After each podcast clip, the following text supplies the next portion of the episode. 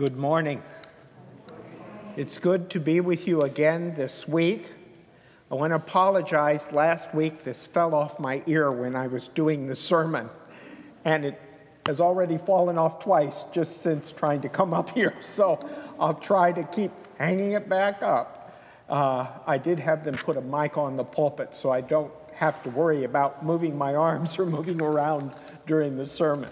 It's good to see all of you here today, and uh, may we have a service that truly helps us embrace our life and make our lives worth living.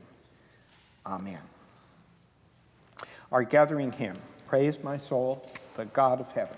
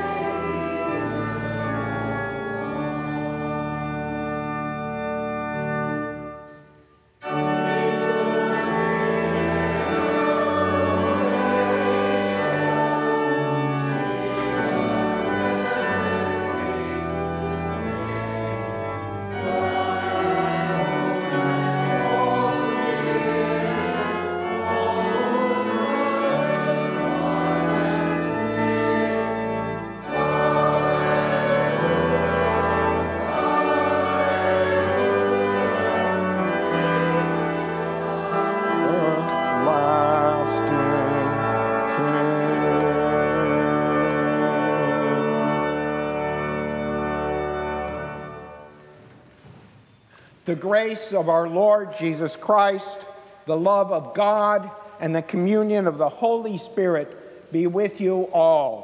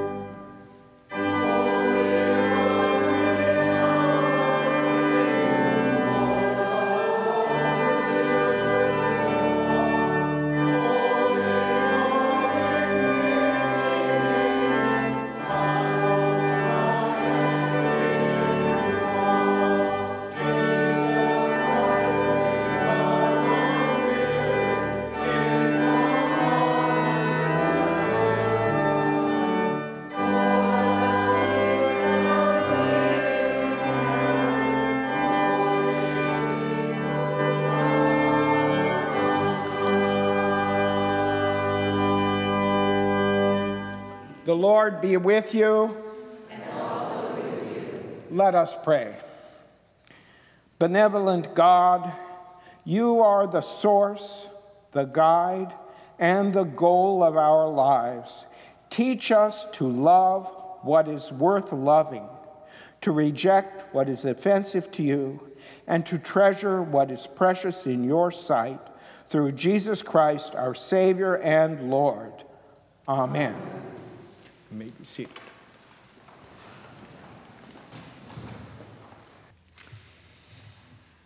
The teacher of wisdom who wrote Ecclesiastes sees the working for mere accumulation of wealth turns life into an empty game, a vanity of vanities.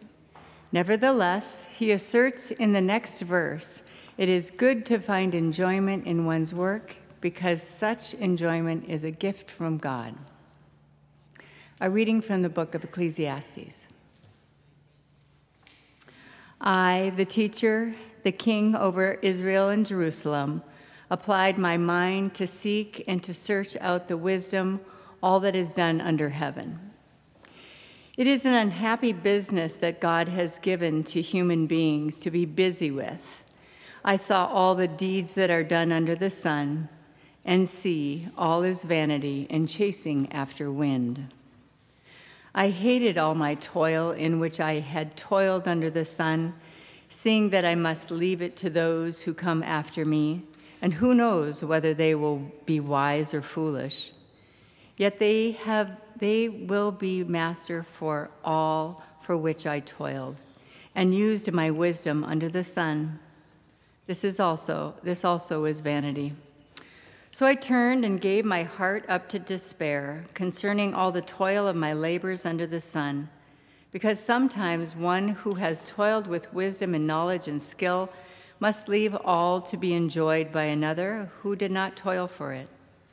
This also is vanity and a great evil. What do mortals get from all the toil and strain with which they toil under the sun? For all their days are full of pain, and their work is a vexation. Even at night, their minds do not rest. This also is a vanity. In addition to the reading as printed, these are the following three verses. There is nothing better for mortals than to eat and drink and find enjoyment in their toil.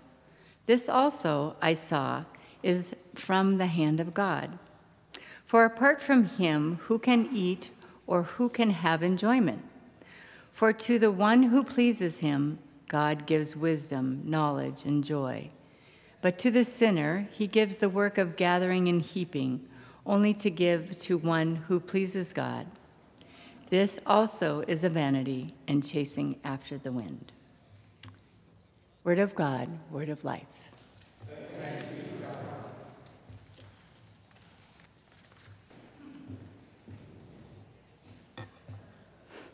Life in Christ includes radical or reorientation of our values. Just as the newly baptized shed their old clothes and put on new garments, so Christians are called to let go of greed and take hold of a life shaped by God's love in Christ. A reading from Paul's letter to the Colossians. So if you have been raised with Christ, seek the things that are above, where Christ is, seated at the right hand of God. Set your mind on things that are above, not on things that are on earth. For you have died, and your life is hidden with Christ in God. When Christ, who is your, who is your life, is revealed, you will also be revealed with him in glory. Put to death, therefore, whatever in you is earthly fornication, impurity, passion, evil desire, and greed, which is idolatry. On account of these, the wrath of God is coming on those who are disobedient. These are the ways you also once followed when you were living that life. But now you must get rid of such things anger, wrath, malice, slander, and abusive language from your mouth. Do not lie to one another, seeing that you have been stripped off the old self with these practices and have clothed yourselves with a new self, which is being renewed in knowledge, according to the image of its creator. In the renewal, there is no longer Greek and Jew, circumcised and uncircumcised, barbarian, Scythian, slave, and free, but Christ is all and in all. Word of God, word of life. Please rise for the reading of the gospel.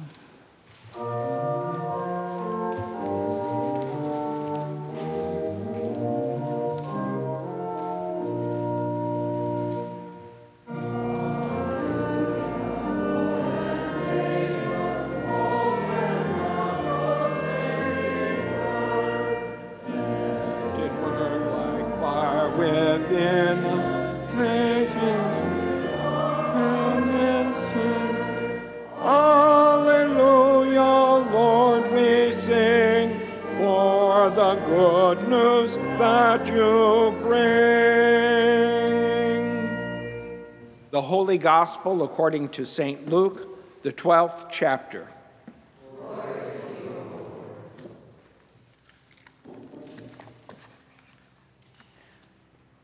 Someone in the crowd said to Jesus, Teacher, tell my brother to divide the family inheritance with me. But Jesus said to him, Friend, who set me to be a judge or arbitrator over you. And then he said to them, Take care.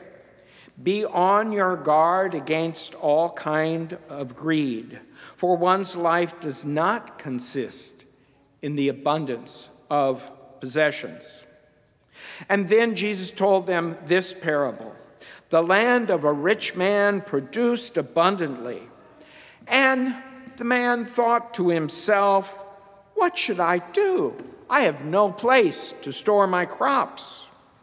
Then he said, I will do this. I will pull down my barns and build larger ones, and there I will store all my grain and all my goods. And I will say to my soul, Soul, you have ample goods laid up for many years. Relax eat, drink, and be merry. But God said to him, You fool, this very night your life is being demanded of you, and the things you have prepared, whose will they be? So it is with those who store up treasures for themselves, but are not rich toward God. The gospel of the Lord. Praise to you, O Christ.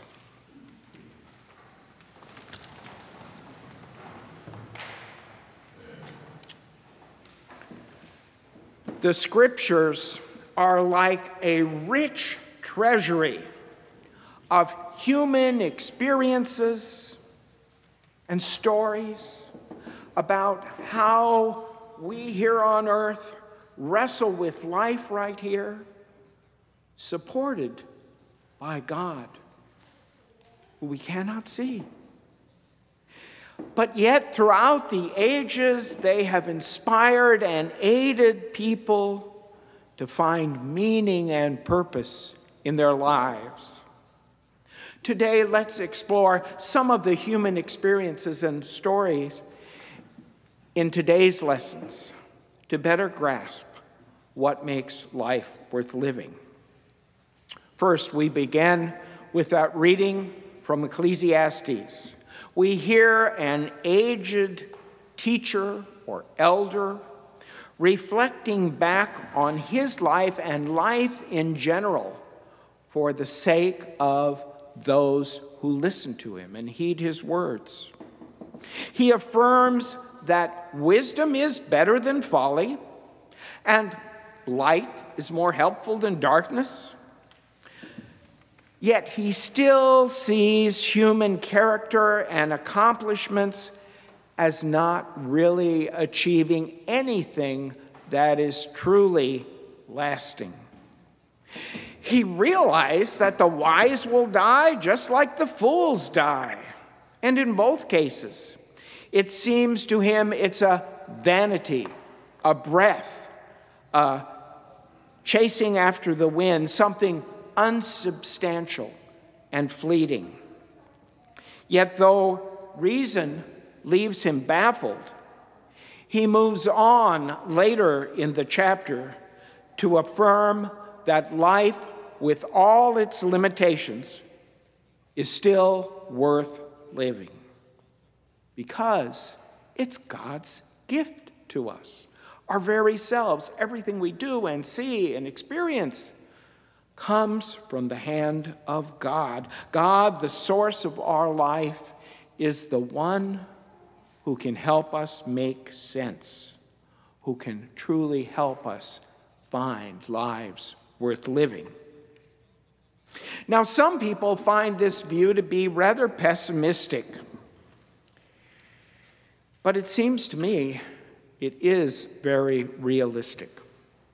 When we look around every day, there is so much that would cause us to despair, to give up, to lose hope. It's easy to understand what seems like a pessimistic worldview. But let's get real. That is the reality of this world. And so much, even of our wisdom and our knowledge and our striving, are like trying to chase the wind.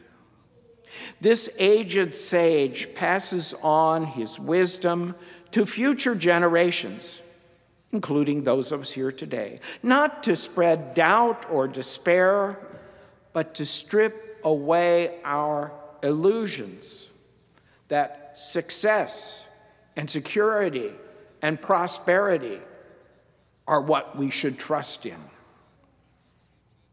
This brings us to today's gospel reading, which, as we heard, is really a story of an experience Jesus had one day with somebody that contains a story or parable within it.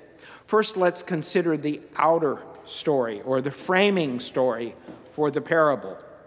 Jesus one day has someone who is a younger brother come up to him. Now, in that day and time, he knows he will never inherit anything from the labors and achievements of his father.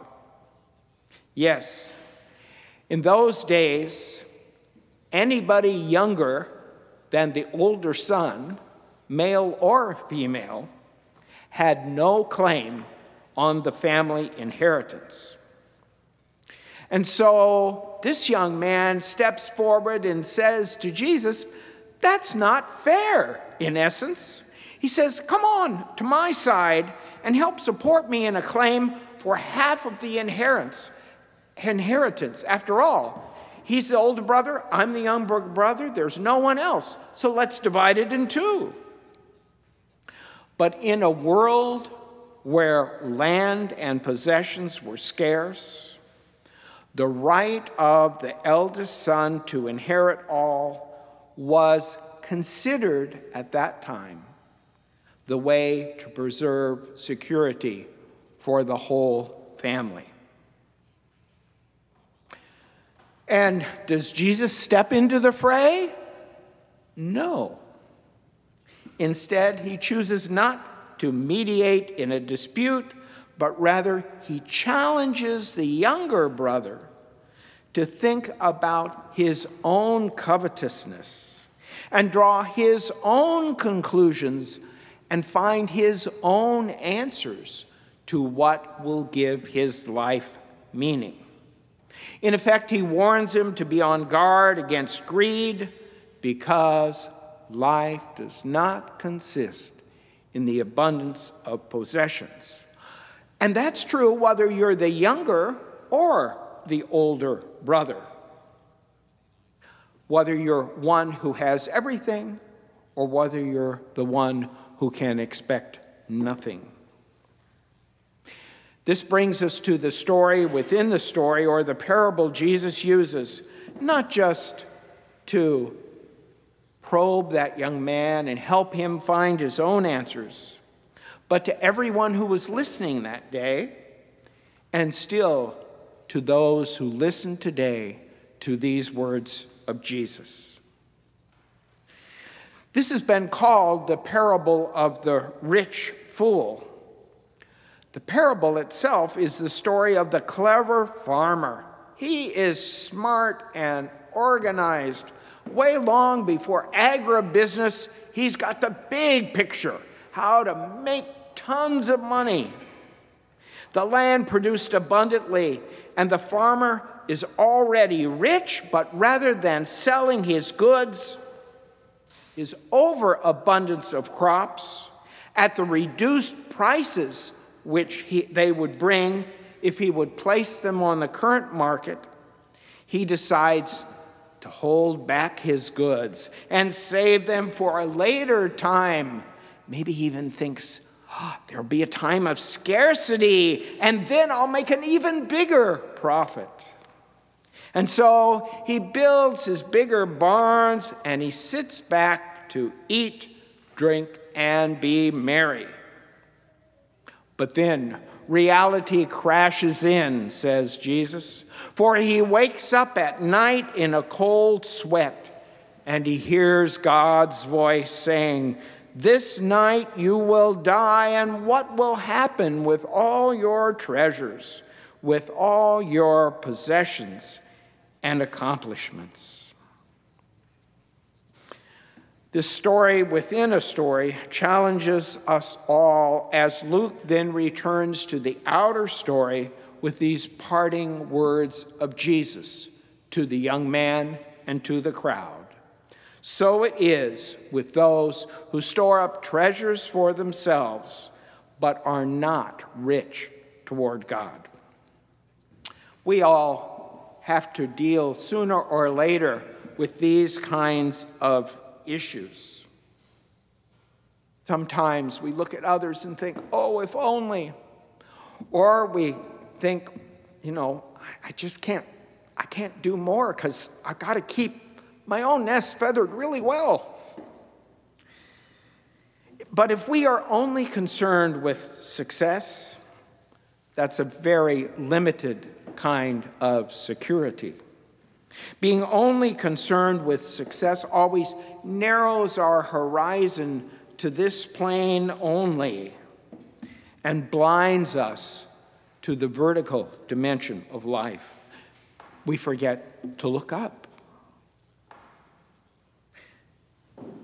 We are challenged today to find richness in God constantly every day that helps make life more meaningful than all the grabbing and hoarding or fixating on prosperity or possessions can bring.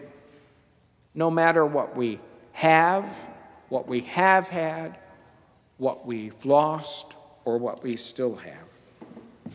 Now, I want to switch to two stories from the last hundred years both of which, for me, I heard years ago, but they have been like guideposts for me to ponder what life is really about.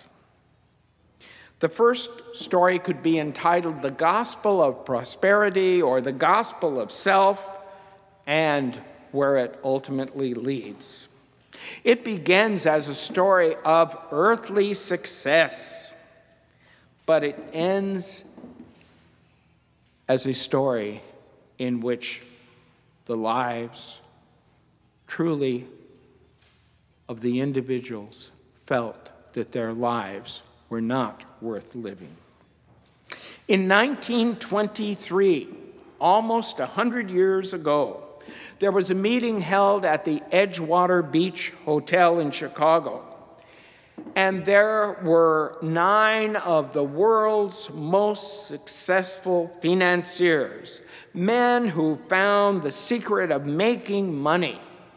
Let me name them for you. Charles Schwab was the president of the largest independent steel company. Samuel Insull was a British born American who became president of the largest utility company. Howard Hopson was president of the largest gas company. Arthur Cutten was a leading wheat speculator. Richard Whitney was president of the New York Stock Exchange. Albert Fall was a member of the president's cabinet.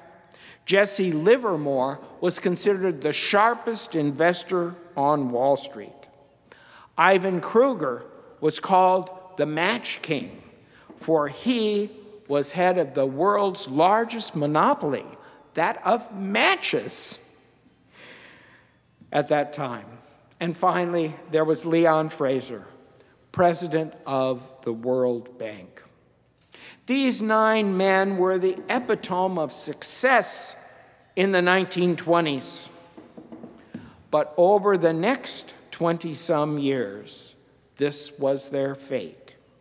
Charles Schwab died bankrupt and lived on borrowed money for the last five years of his life. Insull died a fugitive from justice and lived penniless in a foreign, foreign land. Hopson went insane and spent the rest of his life in an asylum. Cutten died overseas, unable to pay all his debts. Whitney was sent to Sing Sing. Albert Fall was pardoned from his prison sentence only so that he could die at home. And the last three, Livermore, Fraser, and Kreuger, each of them committed suicide. They learned well the art of money making, but it would seem the verdict of history is that none of them learned how to find lives that were worth living, no matter what they had or didn't have. The bulls of the market became, if you will, like lambs led to the slaughter. In 1930, right after the big crash, Schwab was quoted as saying, I'm afraid, and everyone is. I don't know. We don't know whether the values we have are going to be real next month or not. He was not necessarily talking about moral values, he was talking about all of their investments. Would these values be there the next month or not? Now, I want to come to a very contemporary story Millard Fuller. Today, we esteem him as the founder of Habitat for Humanity. We often think of Jimmy Carter in that role because when Fuller died, Jimmy Carter kind of became the face attached to Habitat. But Fuller was a millionaire at the age of 29. He was born in 35. And so in 1959, he married wealthy, wealthy he was a contractor who dedicated all his time and talent to piling up riches for himself, obsessed with trying to grow a million into millions. When just six years after his marriage, his life seemed to fall apart. His wife of those six years said, I've had it. I'm leaving you. I'm done. This led him to some wrestling with his life and what really he was doing and where he would find meaning. He was gripped by despair. He realized that he had made money, but he had lost his values, his family, possibly, his friends, and he had forgotten all about the faith in which he was raised. And so he turned to someone he had met during those years, a recognized biblical scholar who was also a farmer, Clarence Jordan. Way back in 1942, when Fuller himself was only six years old. Fuller, who was a biblical scholar, decided to put his talk into practice. He gathered together black, white, poor, well off together, invited them to come farm together. It was called Koinonia Farm, an interracial farming community in southwest Georgia.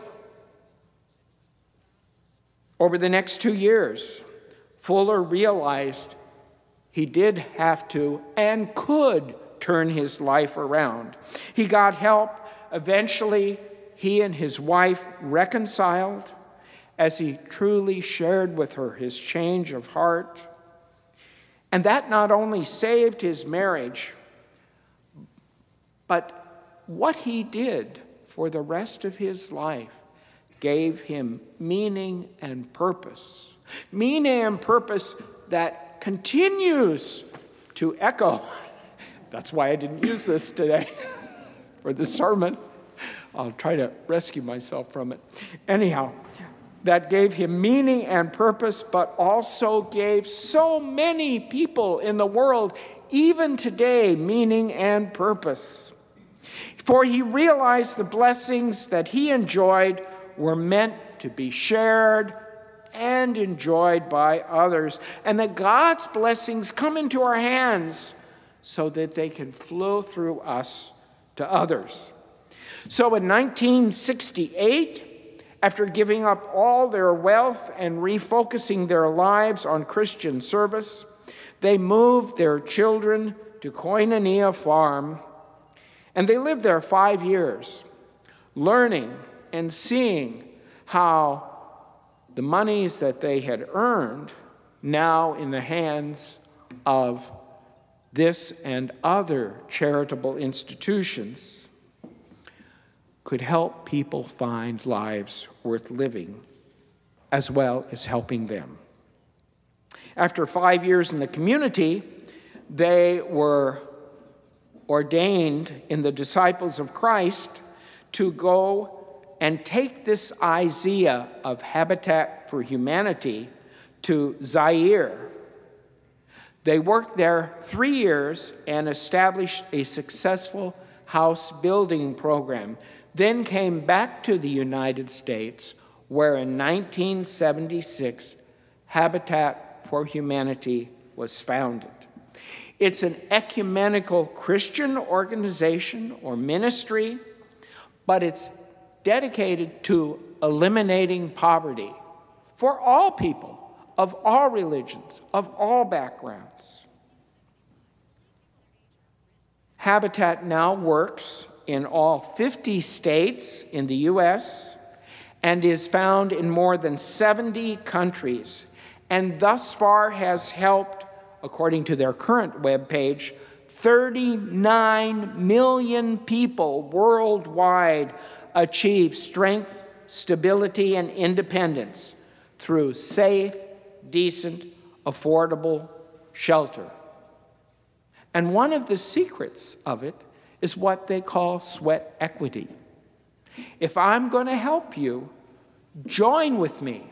Let's do this together. And miracles happen and continue to happen every day through the work of this ministry. And peoples every day are helped to have the stability to enjoy and to embrace the gifts God's given them so that they can pass it on to others. Well, what can we do? What do we do to make every day of our lives meaningful? Now, I don't think any of us are going to become as rich as the Fullers were, are going to be doing the incredible things that Jordan did, or even that Jimmy and Rosalynn Carter, notable for their work in Habitat for Humanity, have been able to accomplish. But All these stories can inspire us and empower us to make sure that we're living every day to make our lives and the lives of those around us worth living. Yes, we are to be God's servants in this time, in this place, and use our efforts, our resources, our love to serve God, to do what is pleasing to God, which means we also serve others. May the stories I've shared today prompt us to think again about our lives. What makes them meaningful every day? Do we appreciate the blessings God's put into our hands? Do we thank God for them? And how have we passed them on? How can we pass them on? How have we used and can we use them to foster life giving relationships with God and with others? Amen.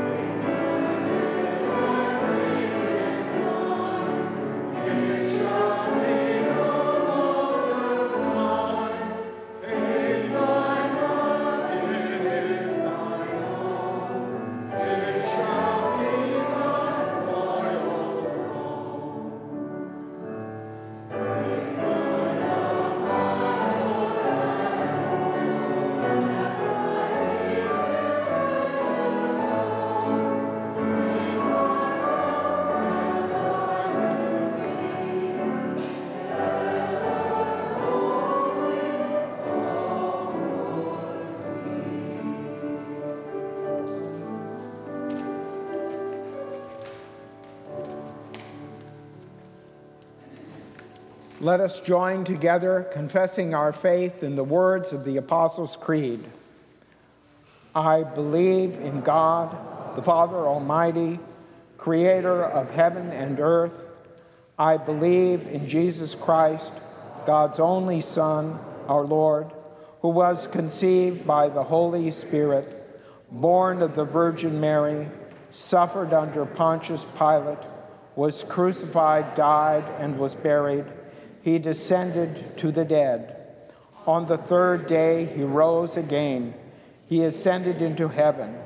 He is seated at the right hand of the Father, and he will come again to judge the living and the dead. I believe in the Holy Spirit, the Holy Catholic Church, the communion of saints, the forgiveness of sins, the resurrection of the body, and the life everlasting. Amen.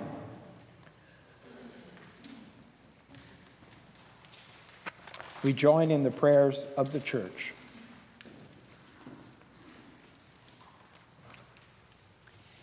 Trusting in God's extraordinary love, let us come near to the Holy One in prayer.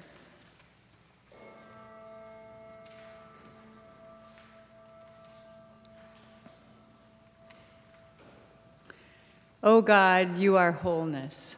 Where there is division in your church, bring reconciliation and healing. Guide the work of theologians, Sunday school teachers, seminarian professors, and all who provide instruction for the building up of your church. Lord, in your mercy. Hear our prayer. O God, you are a source of all life. Where creation cries out in distress, bring relief and renewal. Bless farmers, ranchers, distributors, and all who provide our food. Nourish the land and all its habitants. Lord, in your mercy. Hear our prayer. O God, you are wisdom. Where nations and communities yearn for peace, bring justice. Strengthen those who toil for the welfare of others, especially military personnel, police, first responders, and activists, and for the healing of the nations. Lord, in your mercy. Hear our prayer. O God, you are life. Where your people are overwhelmed with the busyness of life, bring encouragement Accompany all who experience emotional, mental, or physical distress. Renew us at your table of mercy. Lord, in your mercy. Hear our prayer. O God, you are a treasure. Where scarcity and anxiety pervade your church, bring abundance and vitality. Guide the work of church councils and committees and give them clarity for the work of ministry in this place. Lord, in your mercy. For whom or what else do the people of God pray? For my brother-in-law whose cancer is spreading, that you would offer healing according to your will and strength for him and my sister and their family, whatever is to come, Lord, your mercy. Hear our prayer.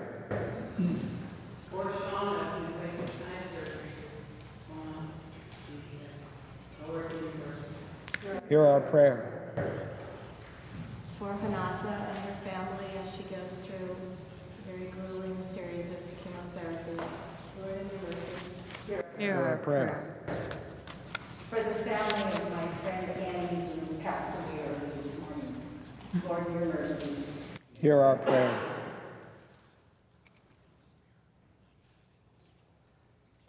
For those who are victims of fires in California, of floods in Kentucky, for the war and all of its devastating consequences in the Ukraine, for all those who suffer from these kind of man-made and what we call natural disasters.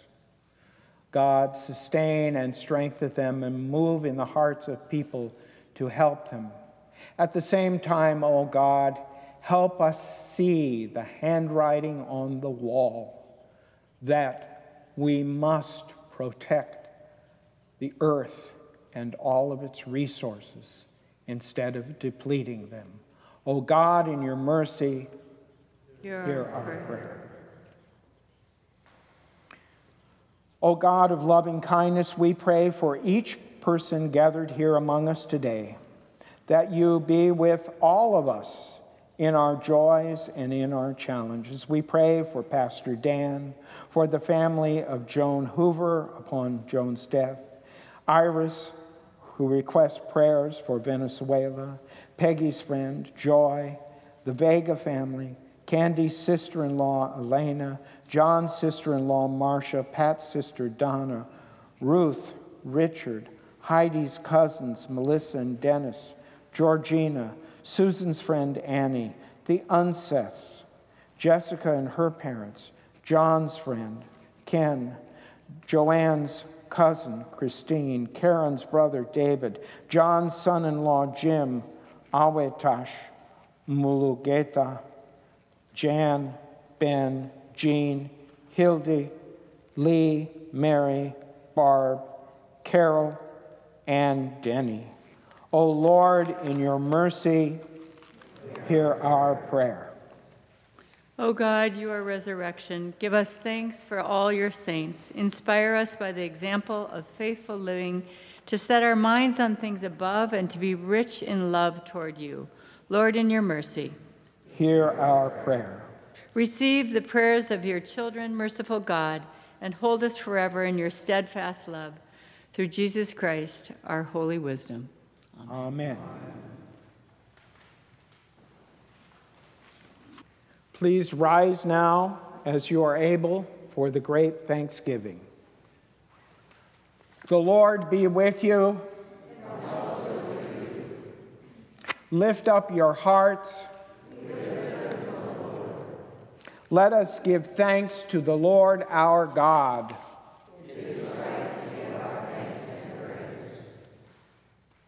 It is indeed right, our duty, and our joy that we should at all times and in all places give thanks and praise to you, Almighty and merciful God, through our Savior Jesus Christ, who on this day overcame death and the grave, and by his glorious resurrection opened to us the way of everlasting life.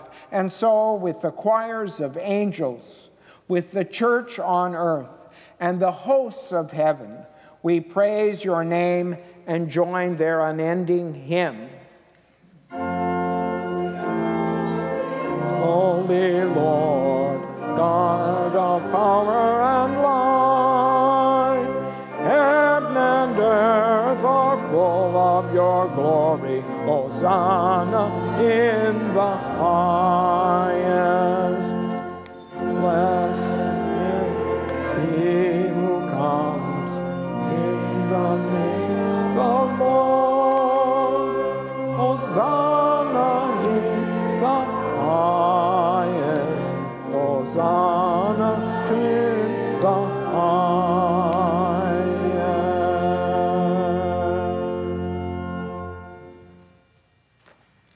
In the night in which he was betrayed, our Lord Jesus took bread and gave thanks.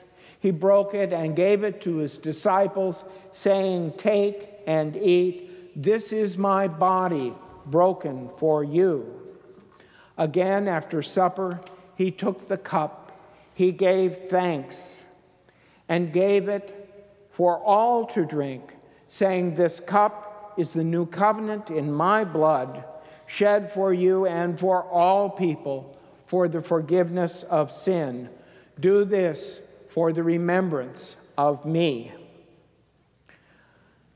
Lord, inspire us to work toward your kingdom and teach us to pray. Our Father in heaven, hallowed be your name. Your kingdom come, your will be done on earth as in heaven. Give us today our daily bread, and forgive us our sins as we forgive those who sin against us.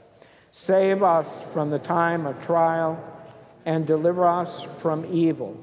For the kingdom, the power, and the glory are yours, now and forever. Amen. Please be seated. So, if you happen to have the little mini pack communion, this is a good time to turn it first upside down so you can pull out the bread and then turn it the other way, pull off the top so you can commune yourself at the pew.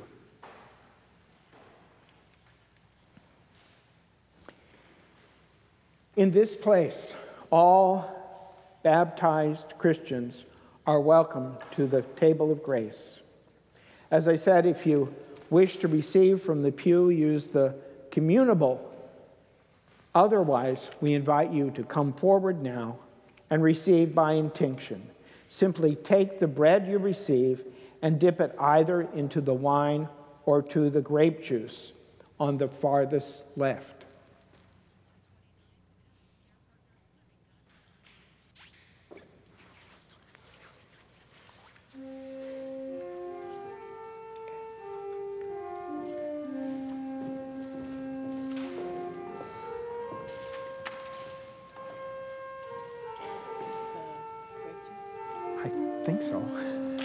I understood correctly.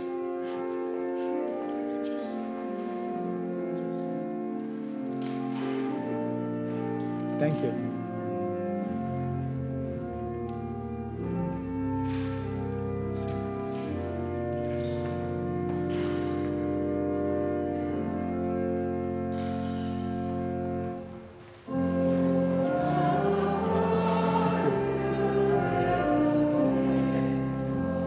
Carol, the body of Christ broken for you.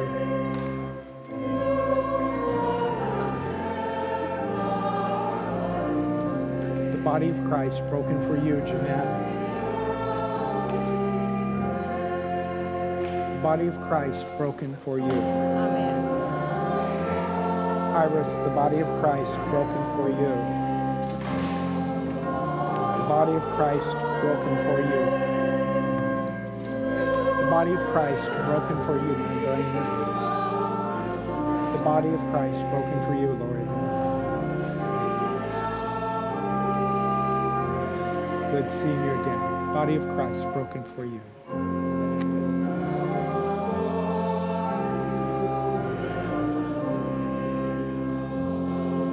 The body of Christ broken for you. Body of Christ broken for you. The body of Christ broken for you. The body of Christ broken for you. Joel, the body of Christ broken for you.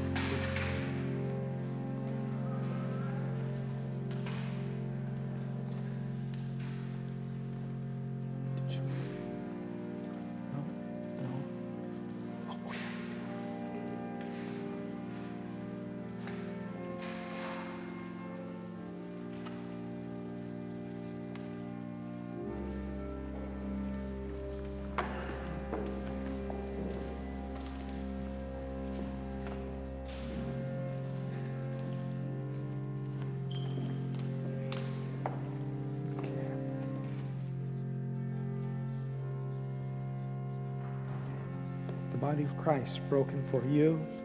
The body of Christ broken for you, Aaron.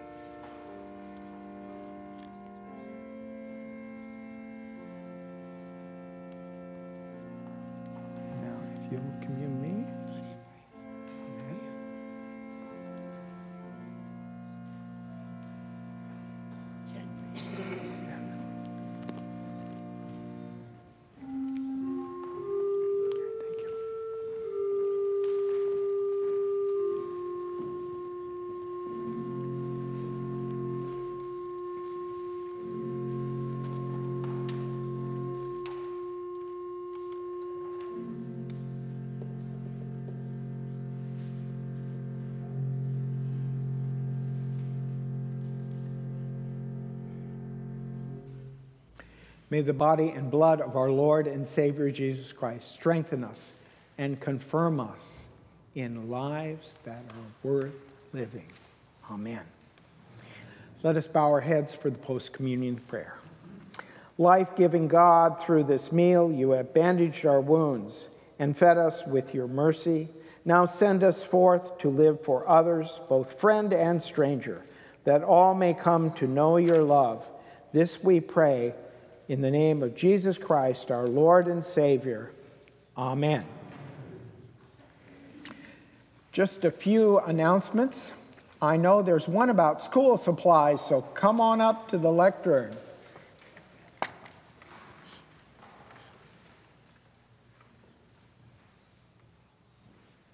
This will be a slight repeat from last week, only updated. As you all know, uh, we're working on getting supplies for our LWR school kits. And the email that went out Friday has a list of supplies and it has some suggestions where you can go. And in particular, it tells you some prices you might look for. Um, and if you don't want to go shopping, you can donate into the collection plate and just say you're donating for kit supplies or even shipping of the, of the kits in the fall. Um, but I will point out this past week I've been to several of the normal stores like um, Freddy's and Target and wherever, and every one of their stores is different. Um, the Freddy's in Fremont Ballard is very little on sale, very little organized. The one up on 85th, everything is organized, and I suggest if you really want to go to Freddy's and you aren't too far from them, they're very good because they have, in particular, the notebooks at 25 cents. We need four notebooks for every school kit, um, but they have pretty much everything else. Target has a few of the items. I've listed them all in the email um, that you got Friday. Call me up if you need more specifics. Um, I won't bore you with that. And one good bit of news for those of you who helped load the container last May, some of you know that um, our trucking company, Intermodal Transportation Company, only provided us one container. And so we had to actually store 500 boxes at Ballard First Lutheran. And they were there up until Wednesday, and they left. So everything has been shipped now from, from May, which is good news. And we also now have an alternative way, maybe, to ship if we need it, which is good. Thank you. Thank you. Are there any other announcements that need to be made particularly? I invite you to look at the announcements, of course, in your bulletin.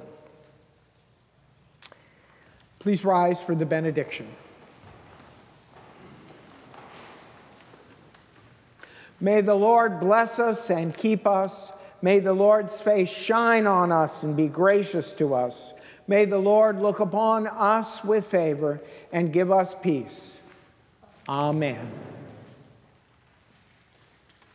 Our closing hymn, 545, Lord dismiss us with your blessing.